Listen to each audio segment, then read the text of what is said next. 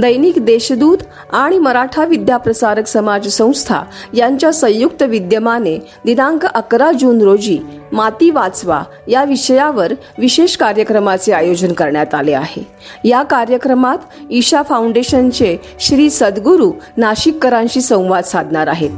या कार्यक्रमाचे radio partner आहेत रेडिओ विश्वास. हो नमस्कार. दैनिक देशदूत आणि मराठा विद्याप्रसारक समाज संस्था यांच्या संयुक्त विद्यमाने अकरा जून रोजी माती वाचवा या विषयावर एक कार्यक्रमाचं आयोजन करण्यात आलं आहे.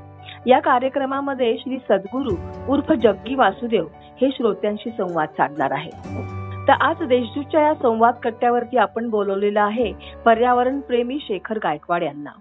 सर नमस्कार. नमस्कार. शेखर गायकवाडांचा परिचय नाशिकारांना वेगळा करून द्यायची आवश्यकता नाही. मृत जंगल जिवंत करण्यामध्ये शेखर गायकवाड काम करतात. हा त्यांच्या अभ्यासाचा त्यांच्या आवडीचा आणि त्यांच्या पॅशनचा विषय आहे. नाशिक मधली देवराई फुलवण्याचे सगळे कष्ट गायकवाड आणि त्यांचे मित्रमंडळींनी उपसले आहेत. बोरगड मधलं जंगल फुलवण्यामध्ये सुद्धा गायकवाड सरांचा मोठा सहभाग आहे. आज त्यांना आपण देशदूतच्या कट्ट्यावरती बोलवलं आहे आणि माती वाचवा माती प्रेम याविषयी आपण त्यांच्याकडनं माहिती जाणून घेणार आहोत. तर माझा पहिला प्रश्न असा आहे की तुम्ही एकदा तुम्ही एकदा गप्पा मारता मारता निसर्गाचं शिवार वाचन करायला हवं अशी एक कॉन्सेप्ट मांडली होती. हो. तर निसर्गाचं शिवार वाचन करायचं म्हणजे काय ते तुम्ही स्पष्ट करून जरा सांगाल का? नक्कीच. शिवार वाचन म्हणजे कसं? की आपण ज्या भागात राहतो ज्या गावात राहतो ज्या शहरात राहतो अशा ठिकाणी नेमकं आपल्या अवतीभोवती पूर्वी काय होतं? आपल्या अवतीभोवती आता सध्या काय आहे? हे आपल्याला समजून घेणं गरजेचं आहे. म्हणजे त्याचा अभ्यास करणं गरजेचं आहे. शिवार वाचन म्हणजे काय? त्याचा अभ्यास करणं गरजेचं आहे. की कुठल्या प्रकारची झाडं होती किंवा आहेत? आणि त्याच्यापासून नेमका आपल्याला काय फायदा होत आहे? याच्यापूर्वी जी झाडं होती त्यात त्यामधली कुठली झाडं लोप पावली आहेत. ही झाडं ह्या मातीमध्ये का आहेत पूर्वीपासनं? तर ह्या गोष्टींचं आपल्याला अभ्यास करण्याची खूप गरज आहे. म्हणजे काय होतंय की आता वृक्ष लागवड ही बऱ्यापैकी लोकांना कळायला लागलंय. पण वृक्ष लागवड आणि त्यातल्या त्या देशी झाडांचं लागवड केली पाहिजे हे पण समजायला लागले पण नेमकं देशी झाडं काय आहेत? आणि कुठल्या ठिकाणी कुठल्या झाडांची रोपण करण्याची आपल्याला गरज आहे हे समजण्यासाठी शिवार वाचन हो, होणं गरजेचं आहे. थोडक्यात सांगतो की देशी झाडं म्हटल्यानंतर वड पिंपळ उंबर नीम याच्यापुढे लोकांना माहिती नाही. पण आपल्याकडे अशी असंख्य प्रमाणात ज्या जंगलामधल्या वनस्पती आहेत ज्याच्यामुळे निसर्गाची साखळी अबाधित राहण्यासाठी आणि त्याचबरोबर धरती म्हणजे मातीचं पोत चांगलं करण्यासाठी आणि जलस्तर वाढवण्यासाठी ज्या काही वृक्षराजी आहेत झुडपं आहेत वेली आहेत याचा आपण अभ्यास करणं खूप गरजेचं आहे. आणि कुठल्या ठिकाणी कुठल्या मातीमध्ये कुठली वनस्पती म्हणजे वनस्पती म्हणजे काय?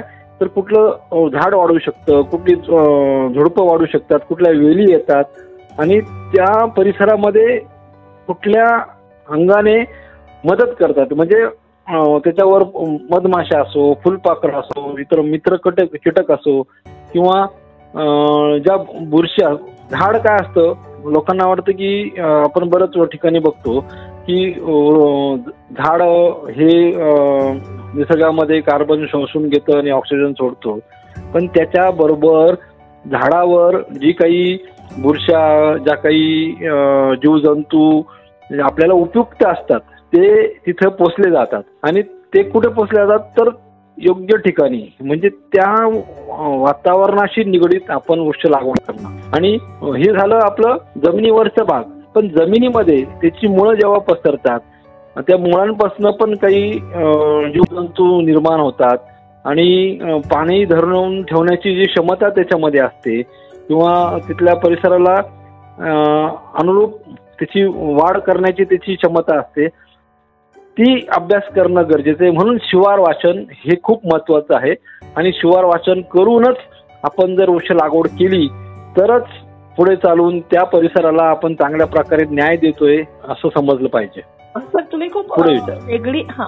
तर तुम्ही खूप वेगळी कल्पना आज मांडता आहात की निसर्गाचं पण म्हणजे लोकांना शेतीचं शिवार वाचन माहिती आहे. जे शेती करतात त्यांना ही कॉन्सेप्ट माहिती आहे. पण हो. निसर्गाचं पण शिवार वाचन करता येतं. ही तुम्ही एक वेगळी कल्पना सांगितली. मला सांगा शिवार वाचन कोण कोण करू शकतं?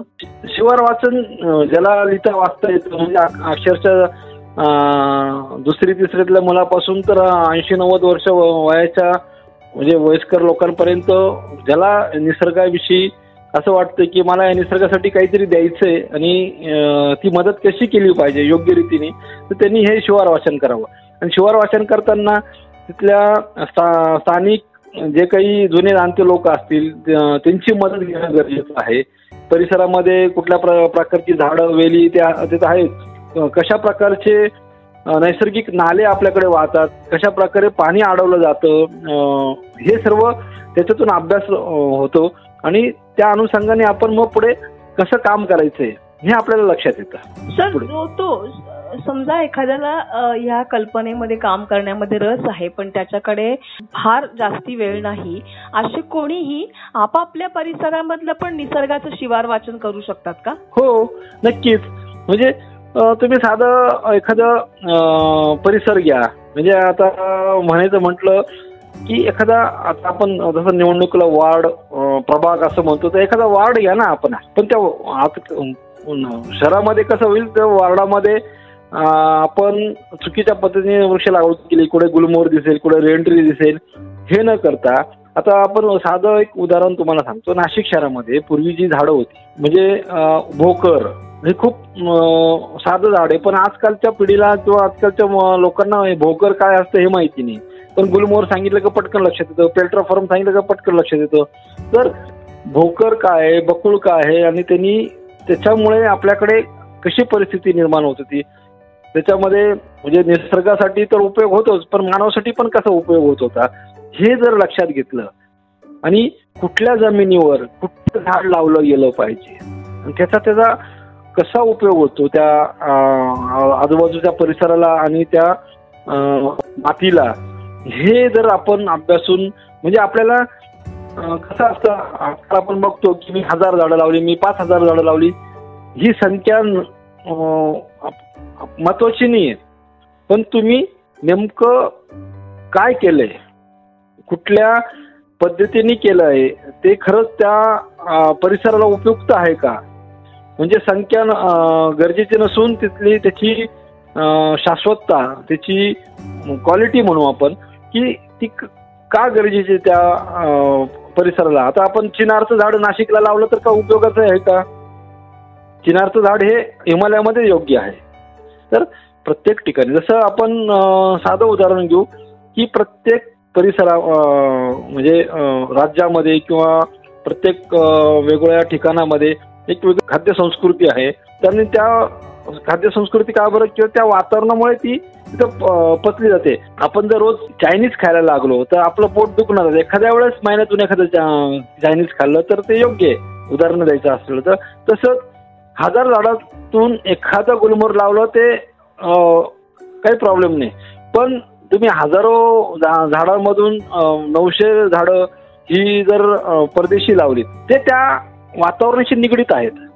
आणि तिथे त्या त्यांची ती गरज आहे. त्या अनुसरून जर आपण अभ्यास करून प्रत्येक ठिकाणी योग्य ठिकाणी योग्य वृक्षाची लागवड ही काळाची गरज आहे हे आपलं ब्रीदवाक्य आणि त्या अनुसरून आपण जर पुढे चाललो तर नक्कीच पुढच्या पिढीसाठी आपण खूप काही चांगला निसर्गाचा ठेवा ठेवून जाऊ हेच मला इथं सांगायचं आहे. श्रोते हो बघा गायकवाड सरांनी निसर्गाचं शिवार वाचन करणं का गरजेचं आहे? कोण कोण करू शकतं? आणि आपल्या आपल्या परिसरामध्ये जंगल फुलवायचं असेल झाडं टिकवायची असतील तर त्या परिसराचा अभ्यास करून तिथे उपयुक्त ठरणारी झाडं लावली पाहिजे असं सरांनी आता आपल्याला सांगितलं. तर धन्यवाद तुम्ही वेळात वेळ काढून देशदूतच्या संवाद कट्ट्यावरती आलात आणि श्रोत्यांशी आमचा संवाद साधलात. त्याबद्दल तुमचे फार फार आभार. धन्यवाद धन्यवाद तेव्हा अशी माती जपण्याची खुणगाठ आपण मनाशी बांधूया आणि अकरा जून रोजी दुपारी साडेचार वाजता केटीएचएम कॉलेजच्या मैदानावर भेटूयात आपल्याशी संवाद साधणार आहेत श्री सद्गुरू तेव्हा पुन्हा एकदा उद्या भेटूया धन्यवाद